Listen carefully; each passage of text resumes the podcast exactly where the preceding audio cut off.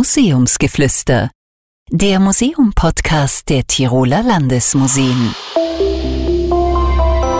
Herzlich willkommen zu unserer neuen Folge, in der es diesmal um Franz von Defregger geht. Defregger wahrscheinlich vielen ein Begriff. Wir wollen uns diese Person heute genauer anschauen und werden draufkommen, dass da mehr dahinter steckt, als wir zu glauben wissen. Ich spreche darüber mit Peter Scholz, Kunsthistoriker, Kustos der älteren kunstgeschichtlichen Sammlung der Tiroler Landesmuseen und Kurator einer Ausstellung über Defregger, die derzeit endlich wieder nach einem Lockdown 3 im Ferdinandeum zu sehen ist. Ich bin Michael Zechmann-Kreis und Leiter der Kommunikationsabteilung der Tiroler Landesmuseen. Franz Defregger wurde 1835 am Ederhof bei Stronach geboren das ist ein durchaus wohlhabender Bauernhofbetrieb im Bustertal in Osttirol. Gestorben ist er dann am 2. Jänner 1921 in München. Wenn man diese Zeit ein bisschen einordnen will, also 1835 bis 1921, damit man ein Gefühl dafür bekommt, wann wir uns jetzt in diesem Podcast geschichtlich befinden, ein paar Beispiele. In der Schweiz wird 1835, also im Geburtsjahr Defreggers, das metrische System eingeführt. Österreich hat noch einen Kaiser. Auf den Tod von Franz I. folgt ihm sein Sohn Ferdinand I. als Kaiser von Österreich nach. Das ist alles noch im Geburtsjahr vom Defregger. Am Ende Defreggers Lebens tobt dann der Erste Weltkrieg, der ja von 1914 bis 1918 ging. Defregger starb 1921. Die Monarchien in Europa zerfallen, in Amerika toben zu seinen Lebzeiten Bürgerkriege, es gibt noch lange nicht alle Bundesstaaten, es gibt noch einige Millionen Sklaven in den USA. Abraham Lincoln wird erst 30 Jahre nach Defreggers Geburt Präsident der USA. Und Franz von Defregger, damals noch Franz Defregger, Bauernsohn aus Osttirol, in diese Zeit hineingeboren, erlebt viel. Es sind harte Zeiten. Ein großer Teil seiner Familie stirbt an Typhus, er selbst überlebt nur knapp. Sein Vater stirbt dann 1858, woraufhin Defregger zwei Jahre später seinen geerbten Hof verkauft, um eben nach Amerika auszuwandern. Das haben damals sehr viele gemacht. Hungersnöte, Krieg und einfach ja, üble Zeiten haben damals eine Migrationswelle nach Amerika ausgelöst. Doch bei Defregger wurde nichts daraus und so kam er dann von Osttirol zu Fuß 1860 nach Innsbruck. Ist dann Mitte 20 und studiert bei Michael Stolz, der Altäre und Heiligenfiguren hauptsächlich als Bildhauer produzierte. Lieber Peter, wie geht's dann weiter mit Defregger? Ja, auf Empfehlung von dem Michael Stolz äh, geht er dann nach München ähm, und möchte natürlich, so wie viele Maler in dieser Zeit, dann die Akademie besuchen. Ähm, das gelingt ihm, wie so vielen Malern ebenfalls, äh, auch nicht sofort, sondern er ähm, besucht dann erstmal einen Vorbereitungskurs. Das ist eine private Schule. Äh, Hermann Dück heißt dieser Künstler, der das anbietet und zeitgleich besucht er auch noch eine private Zeichenschule. Filser heißt die. Da haben wir auch Werke, die überliefert sind, auch in der Ausstellung sind die zu sehen dann. Ähm, und nach dieser Vorbereitungszeit schafft er es eben dann an die Akademie in München aber er schafft es zu Beginn nicht in die von ihm präferierte Klasse, da wo alle hinwollen, zu dem berühmten Historienmaler Karl Theodor von Piloty. Da wollten die alle hin, aus ganz Europa, sogar aus Amerika sind da äh, Schüler gekommen, äh, die bei ihm studieren wollten. Dementsprechend ein riesengroßer Andrang. Und so hat es der Frege auch zu Anfang nicht geschafft, ist erstmal bei Anschütz, also einem anderen Professor. Und da fühlt er sich allerdings dann nach zwei Semestern schon unterfordert, ähm, ohne dass man ihm jetzt Hybris äh, unterstellen möchte. Ähm, aber er merkt halt, da kommt er nicht weiter. Ähm, aber es ist eben noch kein Platz bei äh, Piloti in der Klasse frei. Und so beschließt er eben, dass er dann zwei Jahre nach Paris geht. Ähm, Freunde von ihm sind schon dort. Domenico Stadler, ein Tiroler Architekt, ist schon seit einiger Zeit in Paris, hilft ihm auch dabei, dann eine Wohnung in Paris zu finden bei einer Deutschen, Madame Marguerite, ähm, die er dann auch in der Zeichnung festhält, seine Wirtsleute. Ähm, andere Tiroler sind auch dort. Also das heißt, er geht nach Paris, weil erstmal Stagnation in München ist und äh, er einfach merkt, er möchte in die Welt hinaus, ähm, er möchte ähm, andere Kulturen sehen und in jener Zeit ist natürlich jenseits von München äh, Paris natürlich die Stadt für Künstler, wo man hingeht. Ja. Dort ist die spannende neue moderne Malerei, ähm, die dort seit den 1850er Jahren entsteht, die sogenannte Schule von Barbizon und ja, Defriger ist ab dem Sommer 63 in Paris, äh, versucht es, so wie viele Ausländer dort, dort an die offiziellen äh, Akademien zu kommen, aber es wird ihm verwehrt. Das ist aber auch kein Beinbruch, denn den meisten Ausländern geht es so, es hapert schon an den Französischkenntnissen, mhm. wenn, ähm, ja, selbst heute ist es ja noch so in Frankreich, wenn man nicht Französisch spricht, ist es etwas schwierig, in Kontakt zu treten mit den Leuten. Äh, und damals natürlich umso mehr. Das heißt, ähm, er, er hat seine Zeit damit verbracht, vor allen Dingen die Museen zu besuchen, vor allen Dingen sich den Louvre anzuschauen, dort die alten Meister oder Musée de Luxembourg. Aber er bekommt eben auch die neueste französische Malerei mit. Das ist einmal die Salonmalerei, ähm, also sprich die offizielle Malerei. Ähm, da gibt es wahnsinnig viele nackte Frauen in dieser Zeit, viele, viele Skandale, sogenannte Odalisken. Das sind diese äh, nackten Frauen, die dort dargestellt werden. Und das bekommt er mit. Und auf der anderen Seite die Maler, die sich bewusst von der Akademie in Paris abgespalten haben, die die eine lose Künstlergruppe, die Schule von Barbizon gegründet haben, Maler wie Corot, ähm, Courbet und andere, die ähm, ja, außerhalb von Paris malen, in der Natur malen, in der Nähe von Fontainebleau, ähm, dieses Dörfchen Barbizon. Und dort sind diese Maler und die werden natürlich auch zuhauf dort ausgestellt in dieser Zeit. Und das bekommt der Völker mit und wird dann auch, ähm, ja, also diese Beeinflussung wird äh, ein Leben lang eine Rolle spielen bei ihm auch.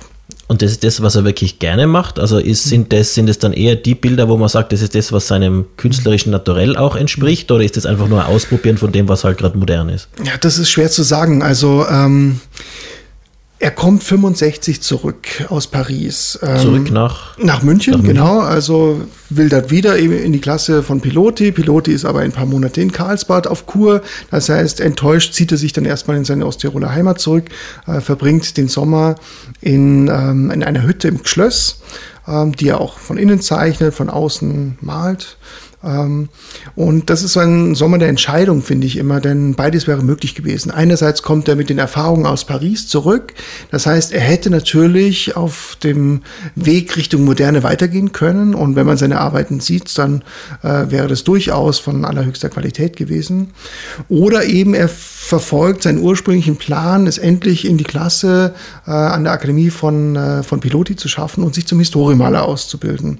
Ähm, wie wir alle wissen, irgendwann schafft er es tatsächlich dann auch in diese Klasse, äh, wird dann 1869 zum über Nacht fast ähm, international bekannt äh, mit seinen Historiengemälden, wobei die sehr speziell sind.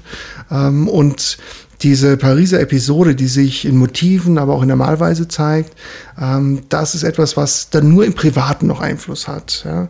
Also das heißt, es gibt eigentlich kaum einen Maler, der so radikal unterschieden hat zwischen seiner offiziellen Malerei, seiner offiziellen Kunstproduktion und seiner Privatmalerei. Privat wird er bis an sein Lebensende fast ähm, sehr französisch malen, sehr frei, sehr offen, Schule von Barbizon rezipieren.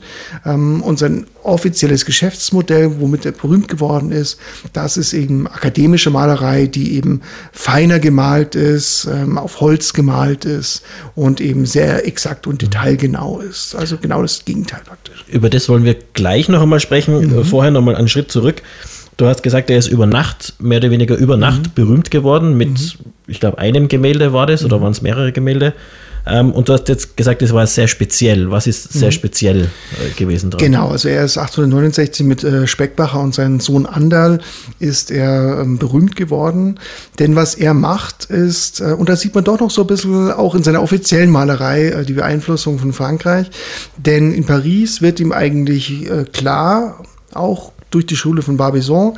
Man muss dazu sagen, die Schule von Barbizon, da geht es darum, dass bäuerliche Innenraumdarstellungen zu sehen sind, ähm, die natürlich sehr frei gemalt sind, aber von der Motivik her eben ähm, sehr bäuerlich an, ländlich angelegt sind.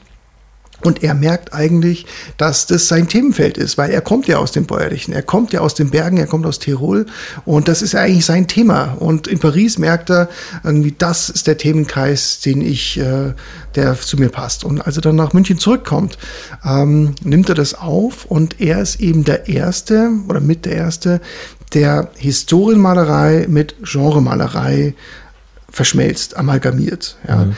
Äh, man muss sich das so vorstellen, bis ins 19. Jahrhundert hinein gibt es eine strenge Gattungshierarchie an der Akademie. Also die Historienmalerei ist die höchste Malerei, dann kommt Porträt, Genre irgendwann ganz weit hinter, Stillleben noch weiter drunter und Landschaften ganz unten. Und eigentlich ist es ein absolutes Unding, diese Hierarchie aufzuweichen. Aber er macht das, auch mit Unterstützung von Piloti, der natürlich sein Talent sieht.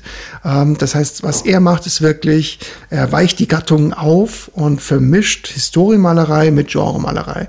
Was heißt das konkret an diesem Bild, äh, Speckbacher und mhm. sein Sohn Anderl? Ähm, normalerweise ist ein Historiengemälde etwas, was, äh, was sich ähm, eine mythologische Begebenheit zeigt oder eine biblische Historie. Also ähm, eine bestimmte Szene, äh, von der man damals dachte, dass sie so im stattgefunden hat, aber natürlich immer mit einem mythologischen, literarischen, geschichtlichen Hintergrund. Ähm, bei Speckbacher ist es so, natürlich ist es Historie Historie, ähm, aber es spielt den Bäuerlichen. Ja? Und sowas war vorher überhaupt nicht vereinbar mit Historienmalerei. Ja? Das ist Genremalerei. Genre, also sprich die Malerei ähm, des Volkes. Ja. Und Defriger vermischt diese beiden Gattungen und macht damit etwas Neues. Und deswegen wird er so berühmt damit und auf diesem Weg wird er dann eben weiter gehen die nächsten Jahre, Jahrzehnte. Wird er da auch so berühmt oder so erfolgreich, weil das dann Gemälde sind, die sich jeder kaufen kann oder zumindest reichere Bürger kaufen können? Oder geht er in eine falsche Richtung? Also ja, ähm, äh, eher nicht, würde ich sagen. Okay. Ähm, denn ähm, auch diese Gemälde sind sehr, sehr hochpreisig. Also das muss man sagen, ähm, das sind Gemälde, die natürlich erstens, weil sie gefragt waren, zweitens, weil sie natürlich schon auch in einem Format daherkommen, die eben schon äh, an Historiengemälde erinnern. Ja? Das heißt, Genre-Gemälde sind eigentlich ursprünglich kleinere Gemälde, ja, die man, die auch nicht zu so teuer sind, die man sich für die Stube kaufen kann, auch meinetwegen ein ja, Bürgertum. Ähm, während Historienmalerei ja oftmals, wir kennen ja diese großen Schinken, ja, ähm, das sind große Gemälde. Was Defriger auch macht, und das ist wiederum ein Verstoß gegen die Akademieregeln sozusagen, dass er diese äh, historischen Genreszenen in einem großen Format zeigt. Und große Bilder, ist auch heute noch teilweise so, äh, sind halt sehr, sehr teuer. Das heißt, auch das war, waren Gemälde, die sehr, sehr teuer waren, die für ein gehobenes Bürgertum im Endeffekt war. Ähm, was er allerdings macht, ist, dass er dann durch die Reproduktionsgrafik, also sprich durch die Vervielfältigung seiner Werke im äh, Medium der Grafik, dass er dadurch einen großen Markt erobert und das für jeden Geldbeutel dann möglich ist. Und großer Markt heißt, wir haben ja vorhin diese Zeit ein bisschen eingeordnet historisch, ähm, da war es ja nicht übers Internet so leicht, mhm. irgendwie an Leute zu kommen. Mhm. Ähm, aber seine Gemälde hat er trotzdem geschafft, äh, bis nach Amerika zu verkaufen. Also das ist eigentlich ein, ein weltweiter Markt gewesen, den er aufgebaut hat. Zum einen mit hochpreisigen Gemälden mhm. Und diese niederpreisigen Reproduktionen, die waren dann eher im europäischen Raum oder waren die auch weltweit? Nein, also es wurde auch weltweit ähm, oder noch mehr weltweit vertrieben. Ähm, die Gemälde, da ist es eben so, dass er ja, in den 70er, 80er Jahren ist er wirklich ein Superstar äh, der deutschsprachigen äh, Malerei, ja, also wirklich sehr, sehr bekannt, europaweit bekannt dann auch. Und es gibt eben in dieser Zeit auch die Tendenz bei amerikanischen Sammlern, dass die natürlich schauen, was passiert in Europa, was kaufen wir dort. Die kaufen sehr viel französische Malerei, aber auch sehr viel deutsche, österreichische Malerei und eben auch Defriger. Das heißt, es ist vollkommen natürlich, dass man die angesagten deutschsprachigen Maler auch kauft. Andere wurden auch gesammelt, Knaus zum Beispiel oder äh, andere deutschsprachige Maler. Ähm, solche Gemälde, und da gab es sehr, sehr viele in Amerika, man schätzt so vielleicht 60, 70 Gemälde von Defriger, die es einst in Amerika gab, ähm, die waren hochpreisig, die konnte man nur einmal verkaufen. Ja? Oder wenn man, und das hat Defriger gemacht, äh, wenn ein solventer Kunde gekommen ist und sagte, von dem berühmten Gemälde von dir möchte ich gerne äh, eine Zweitfassung haben, dann hat der Träger das gemacht. Ja. Aber allein schon zeitlich kann man sowas natürlich nur ein, zweimal machen. Und Druckgrafik, das kann man natürlich dann zehntausendfach, hunderttausendfach auflegen, kann es weltweit verkaufen.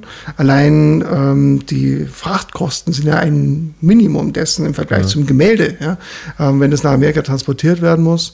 Und Defriger ist eben mit der erste, der mit dem Kunstverlag Franz Hanfstengel zusammenarbeitet. Also Defriger hat diese Reproduktionen natürlich nicht selbst vertrieben, sondern ähm, ähm, er hat mit einem der absolut größten Verlage in München zusammengearbeitet, wurde deren Top-Künstler und die haben dann dafür gesorgt, dass es weltweit verkauft worden ist, diese Reproduktionsgrafik. Er hat dafür Bildrechte bekommen, also etwas sehr Modernes ja. ähm, und die haben dann den Vertrieb sozusagen gemacht.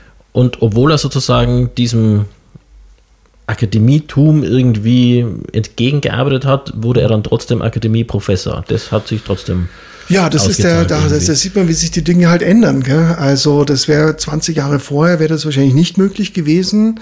Ähm, man muss dazu sagen, dass Piloti, sein Lehrer, äh, der ja, ganze Generationen von wichtigen Malern ausgebildet hat, ähm, ein sehr offener Mensch war und das gefördert hat. Ansonsten wäre das vielleicht auch nicht möglich gewesen. Wenn er das untersagt hätte, dann wäre es schwierig geworden, so etwas an der Akademie, Akademie, zu machen.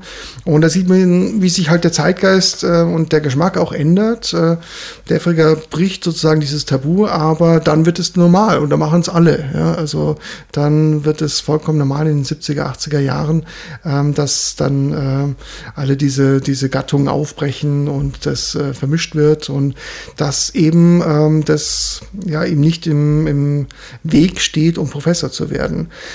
Bei Waldmüller zum Beispiel, also sprich eineinhalb Generationen vorher, da war das noch nicht möglich. Waldmüller ist auch einer, der das schon macht. Ja?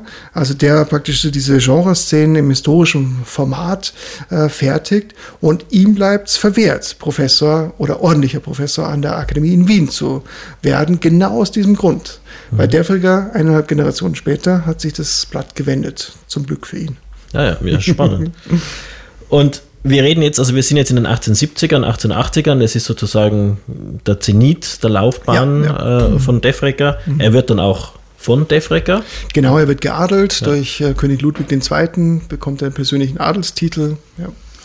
Und ist und bleibt ein guter Geschäftsmann. Das kann man so sagen. Absolut, ja. Mhm einer der erfolgreichsten Künstler seiner Zeit, mhm. aber alles, was irgendwann oben ist, muss auch wieder runter. Äh, so ist es, ja.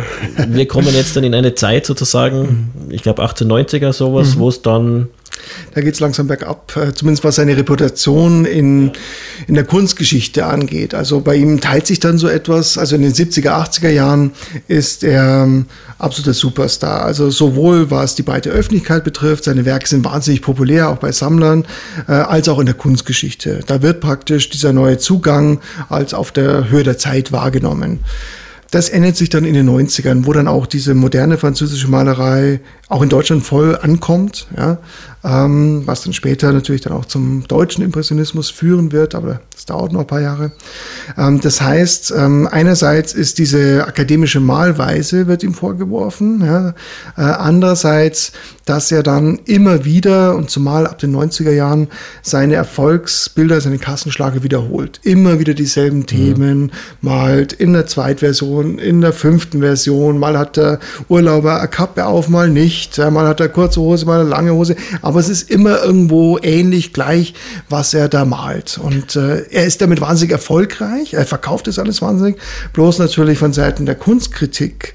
Da ist er dann natürlich langsam ähm, dann nicht mehr in Mode. Und ja, das wird ihm natürlich vorgeworfen. Wir vergleichen in diesem Podcast immer wieder die historischen Geschichten mit aktuellen. Mhm. Äh, das klingt für mich jetzt ein bisschen ähnlich wie das Problem, das mhm. das Hollywood-Kino derzeit hat, dass man nach der fünften nach dem fünften Remake von Spider-Man einfach mhm. Spider-Man nicht mehr sehen kann, oder? Äh, ja, das sagst du, das ja. sage auch ich. Aber äh, anscheinend sind, ist dieses äh, Geschäftsmodell so erfolgreich, dass man es nicht ändert, ja? weil man geht da natürlich auf Nummer sicher. Und genau das ist das, was der Freger gemacht hat. Ähm, also ähm, er ist, und das ist übrigens auch ein sehr natürlich modernes Phänomen, also der Künstler als Geschäftsmann, etwas, was heute noch sehr, sehr wichtig ist. Also es hilft dir nichts, wenn du im bestimmt Kämmerlein fantastische Kunst machst heutzutage. Du brauchst jemanden, du brauchst einen Agenten, äh, einen Verkäufer, jemanden, der dich fördert, der schaut, dass deine Sachen verkauft werden bei der Riesenkonkurrenz. Und die gab es damals auch schon. Ja. Also das heißt, dieses Geschäftsmäßige, was er betreibt, ist eigentlich ein modernes Phänomen. Ähm, aber es wird ihm natürlich zum Vorwurf gemacht. Und ja, so wie bei diesen Filmen. Ähm, man fragt sich immer wieder, ähm, warum gibt es den achten Teil von irgendwas, Avengers oder sonst irgendwas. Ähm, aber es scheint wahnsinnig erfolgreich zu sein ja. und man geht auf Nummer sicher. Und das hat Defriger halt auch gemacht. Und Defriger hat das aber gemacht als Verkaufsbilder sozusagen. Hat mhm. er in der Zeit trotzdem noch andere Bilder gemalt, die mhm. nicht der Öffentlichkeit zugänglich waren? Also hat er ja. sozusagen seinem künstlerischen Drang noch anders Ausdruck verliehen? Absolut, ja. Das ist das Verrückte, dass er eigentlich all die Jahrzehnte lang, also bis ins hohe Alter, privat äh, ganz anders weitergemalt hat. Ja, also das sind aber immer ähm, Bilder von Familienmitgliedern oder von engen Freunden. Diese engen Freunde sind oftmals wichtige Leute oder auch große Künstler. Ähm, das sind die künstlerisch interessantesten, freiesten ja, von ihm, äh, die es überhaupt gibt. Aber da war er ganz darauf bedacht, dass die eben nicht an die Öffentlichkeit geraten. Die waren nicht für den Kunstmarkt geschaffen, sondern rein privat sein offizielles Geschäftsmodell hat er nie ähm, in, ja, in Gefahr gebracht. Und es hat ja auch noch politische Hintergründe, das muss man auch sagen. Er war zwar selber kein politischer fragen, Mensch. Muss, muss, das denn wirklich in Gefahr gebracht sein? Hätte mhm. er nicht vielleicht auch einen Erfolg gehabt mit solchen Bildern? Ja, die Frage ist natürlich hypothetisch. Ähm, von der Qualität her natürlich schon, auf jeden Fall. Also, ähm, aber er hat sich natürlich etabliert in einem breiten Marktsegment, was eher konservativ ausgerichtet war. Ja? Ähm, und das in einer Zeit, die natürlich politisch aufgeladen war. 1870, 71 die Reichsgründung nach dem gewonnenen Krieg gegen Frankreich, der dann, ja, Frankreich wird immer mehr zum Erzfeind hochstilisiert, ja. Und Defriger hat sich diesen sehr großen, aber doch eher konservativ ausgelegten Kundenkreis erarbeitet. Und wenn er natürlich jetzt gesagt hätte, okay Leute, ich habe jetzt 20 Jahre lang so gemalt, ähm, war super erfolgreich damit, bin reich damit geworden, jetzt möchte ich auch was anderes machen, was mich auch total interessiert, sprich französische Kunst Kunst, ja, ähm, dann wäre das wahrscheinlich erstmal nicht so gut ausgegangen, mhm. geschäftsmäßig. Und da war er einfach, hat er einfach nicht den Mut gehabt, man kann es negativ deuten, er hat nicht den Mut ja. gehabt zu sagen, okay, ich war erfolgreich jetzt mit diesen ganzen Sachen, bin reich geworden, bin Millionär geworden, jetzt mal was anderes, fang nochmal anders an. Oder man kann es positiv sagen und sagt, er ist sich treu geblieben. Beides ist ja. möglich. Ja. Das ist. Aber, und da springen wir jetzt in der Zeit ein bisschen nach vorne das ist ja im Endeffekt dann auch das Problem, äh, das wir heute sozusagen in, in der Nachschau haben, weil genau diese Art von Bildern dann von den Nationalsozialisten äh, genommen wurden und für ihre Zwecke, möchte man sagen, missbraucht wurden ja, wahrscheinlich, ja. oder? Also. Genau, absolut. Also äh, man muss bei all dieser Thematik immer dazu sagen, ähm, Defriger ist da schon lange tot, also es sind 15 Jahre äh, mindestens, äh, bevor dann die Nazis richtig anfangen, diese Gemälde zu sammeln. Ähm, Defriger hat sich nie politisch geäußert, ähm, nie rassistisch oder sonst irgendwie geäußert. Das heißt, ähm, also ihm selber persönlich ist es nicht anzulasten. Aber natürlich hat er ein konservatives Gründerzeitpublikum bedient, ähm, was natürlich dann eher im Laufe der Zeit ähm, immer nationaler gedacht hat. Und das war ihm schon bewusst. Also er hat schon darauf geachtet, ähm, dass ähm, er sich in diesen Identitätsfindungen um 1900 äh, niemanden äh, verprellt. Ja? Also Identitätsfindung heißt Tirol, österreichisches Kaiserhaus, deutsches Kaiserhaus, Bayern und irgendwie musste er sich da zurechtfinden als Künstler, der aus Tirol stammt, aber in München ähm, äh, malt. Ja. Das heißt zum Beispiel in einem Bild beim Tara wird zum Beispiel ähm, eine Episode aus der Hofer-Geschichte, äh, aus den Befreiungskriegen. Da sind die französischen Soldaten als Schurken dargestellt aber nicht die bayerischen, die ja. eigentlich genauso oder noch viel mehr durch Tirol marodierend gezogen sind. Das heißt, er ist sich schon bewusst in dieser mehr und mehr antifranzösischen Stimmung der Gründerzeit, ähm, dass er sich äh, da nicht zu sehr aus dem Fenster lehnt, indem er zum Beispiel auch die Bayern dann negativ darstellt. Mhm. Also das heißt, diese Bilder, gerade die Historienbilder von ihm, haben natürlich, auch wenn er es vielleicht nicht wollte, ähm, ein Potenzial zur politischen Aufladung. Und das hat natürlich dann fatalerweise eben ähm, dazu geführt, dass die Nationalsozialisten eben posthum diese äh, Gemälde gesammelt haben. Ähm, nicht nur Hitler, auch Göring, auch andere Größen. Denn man konnte das natürlich in eine gewisse Richtung deuten, die konform war mit der NS-Ideologie.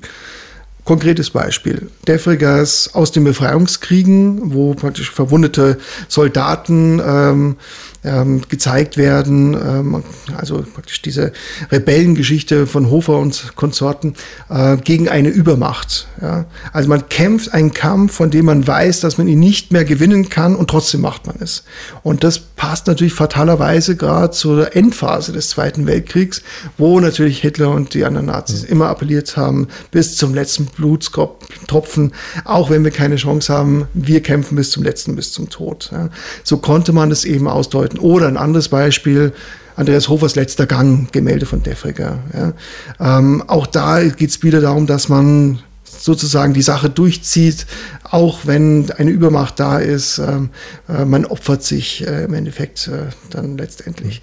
Und das ist natürlich ganz fatal, wobei man sagen muss, das sind eher die wenigeren Bilder von Defriger, die da von den Nazis gesammelt worden sind. Die meisten Bilder, auch gerade von Adolf Hitler, waren einfach brave, biedere Dirndl. Und das passt natürlich auch wieder ganz wunderbar zur NS-Ideologie, sprich, äh, wenn es dann auch um die Geschlechterrollen geht. Ähm, Im Gegensatz zu den 20er Jahren in der Nazi-Zeit sollte natürlich die Frau wieder an den Herd zurück und äh, äh ganz brav zu Hause warten, bis der Mann von äh, nach Hause kommt aus dem Krieg oder so. Und das ist natürlich ein Image, das äh, Defrecker bis heute eigentlich irgendwie anhaftet. Ja, genau. Ob es jetzt zu Recht oder zu Unrecht ist, kann man aus deinen Erzählungen. Mhm. Ja, international sich, sich vor allen Dingen. Denken, also ja. in Tirol und Bayern geht es eben noch, auch in Österreich. Ähm, da ist er populär geblieben, ähm, aber international, und er war ja um 1900 rum eigentlich ein international gefeierter Künstler. Ähm, das ist komplett weggebrochen, weil natürlich ähm, nach dem Zweiten Weltkrieg das höchst verdächtig war, dass dieser Künstler ähm, von den Nazis so gesammelt worden mhm. ist. Man muss dazu sagen, er ist aber nicht der einzige Künstler natürlich, der von den Nazis, äh, Nazis gesammelt worden ist. Wilhelm Leibel zum Beispiel ist auch gesammelt worden, auch aufgrund dieser bäuerlichen Thematik. Und Wilhelm Leibel hat äh, sehr, sehr französisch gemalt, also sehr stark vom französischen Realismus beeinflusst, also von der Kunst des Erzfeindes. Also da sieht man auch, wie paradox mhm. und wenig stringent auch ja. die Denkweise ist äh, äh, beim Sammeln äh, durch die Nazis. Und es hat eben dazu geführt, dass diese Kunst anrüchig war, dass man teilweise sogar unterstellt hat, ja, das wäre Nazi-Kitsch, also was natürlich allein zeitlich schon totaler Schmarrn ist, weil natürlich der Frigger schon lange tot ist und weil diese Malerei natürlich eine absolut hohe, hohe Qualität hat. Nicht umsonst war 32 Jahre Professor an der Akademie in München. Also ja, und spätestens dann auch äh, im deutschsprachigen Raum ab 68 ähm, ja, war natürlich diese Kunst unten durch. Das ist die Kunst der Väter und der Großväter, die im Krieg waren, die Nazis waren. Und äh, mit diesen Unterstellungen kam es eben dazu, dass Defriger seit dieser Zeit ja doch ziemlich out ist. Ja. Ja. Das ist ein Aspekt, ähm, der in der aktuellen Ausstellung, die du kuratiert hast, im Ferdinandeum zu sehen ist. Aber da gibt es natürlich noch ganz viel mehr Aspekte, deshalb auch diese Dreiteilung des Titels äh, Mythos, Missbrauch und Moderne. Und ich möchte gerne über eine, über eine Sache noch sprechen, weil wir vorhin oder weil du vorhin gesagt hast, dass einige dieser Bilder eben bis nach Amerika verkauft worden sind, vor allem auch äh, Bilder, die eben die Nazis nicht gesammelt hätten, weil sie eben äh, Dinge darstellen, die Defregger nicht wollte, dass sie nach außen dringen. Wie, es ist so ein Blick hinter die Kulissen, wie kommt man denn als Kurator an ein Bild von Defregger, das in Amerika in irgendeinem, schätze ich, Wohnzimmer hängt und niemand weiß, dass dieses Bild existiert? Ja, das ist tatsächlich nicht ganz leicht und ähm, das ist wirklich ein großer, jahrelanger Forschungsaufwand, Rechercheaufwand, ähm, die wir da, ähm, ja, was wir betreiben mussten für diese Ausstellung. Ähm, ja, man arbeitet natürlich ganz stark auch mit dem Kunsthandel zusammen. Das heißt, äh, es gibt natürlich ähm, Spezialisten, Datenbanken, wo man zum Beispiel ähm, jedes Bild äh, nachvollziehen kann, das in den letzten 40 Jahren irgendwo in der Welt verkauft worden ist. Ähm, und wenn man das Glück hat, also man will das und das Bild unbedingt für die Ausstellung haben, dann schaut man in diese Datenbanken und schaut, ist es irgendwann mal in den letzten 40 Jahren verkauft worden und bei welchem Auktionshaus. Und dann bittet man äh, ganz lieb das Auktionshaus, ähm, doch den damaligen Käufer zu kontaktieren, ähm, hinterlässt natürlich seine, seine Kontaktdaten, schreibt, worum es geht, was mit der Ausstellung geplant ist, warum wir dieses Bild brauchen. Die schreiben dann oder kontaktieren den Verkäufer, falls sie noch die Daten haben von ihm was oftmals auch leider nicht der Fall ist. Ähm, und ja, dann meldet sich eben der Verkäufer oder eben nicht. Also wir haben das Glück gehabt, dass sich viele gemeldet haben und natürlich äh, sehr froh sind, dass ihr Gemälde ausgestellt werden soll. Ähm, aber manche ähm, melden sich nicht, weil sie es entweder nicht wollen oder weil vielleicht auch die Erben dann kein Interesse an Kunst haben mhm. und es dann lästig ist. Und ja, und andere Gemälde, ähm, ja, da ist es natürlich äh, schwierig äh, ranzukommen.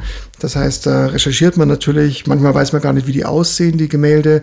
Dann versucht man über die Reproduktionsgrafik zu kommen. Das ist uns im Fall des äh, William Henry Vanderbilt gelungen, also sprich der damals reichste Mann der Welt aus New York, der bei Defriger direkt ein Gemälde in Auftrag gegeben hatte und keiner wusste, ähm, wie das Gemälde aussah. Die Sammlung ist irgendwann aufgelöst worden, schon recht früh im 20. Jahrhundert. Und dann haben wir irgendwann eine Reproduktionsgrafik gefunden im Familienbesitz, wo handschriftlich drauf stand, Vanderbilt in New York. Und so wussten wir, wie es ausschaut. Dann musste man nur noch, oder das heißt nur, äh, wir mussten ähm, schauen, wo es vielleicht sein könnte. Und zum Glück haben wir es aufgetrieben. Ja, und dann gibt es natürlich auch im Falle Defregers Gemälde ähm, in Familienbesitz. Das heißt, ähm, ja, die Erben von Defriger sind verschiedene Familienstränge. Ähm, die haben eben auch äh, gerade auch sehr, sehr spannende Werke. Und ja, da muss man natürlich dann mit denen in Kontakt treten, äh, mit denen zusammenarbeiten und Überzeugungsarbeit leisten, dass ihre Gemälde bei uns in guten Händen ja. sind. Und äh, ja, und dann geht es schon. Das heißt aber, die Wahrscheinlichkeit ist gar nicht so gering, dass irgendwo ein Defregger hängt, von dem niemand weiß, dass es ein echter Defregger ist. Das heißt, es zahlt sich aus, bei Oma, Opa mal Absolut, die Bilder durchzuschauen, absolut, die ja. Wobei bei Defriger, also ich, mein Telefon steht ja nicht still. Ja. Äh, schon Monate äh, vor der Defriger-Ausstellung waren natürlich ständig Leute jetzt bei mir anrufen oder mir Mails äh, schreiben, sie hätten einen Defriger, einen echten Defriger. Ähm, und das ist leider nicht immer der Fall. Also ich musste leider auch immer Leute enttäuschen, auch wenn teilweise die Familienlegende ist, dass das die Oma ist, die da gemalt worden ist oder mhm. so. Und dann ist es manchmal eben auch gar kein Gemälde, sondern nur ein Druck.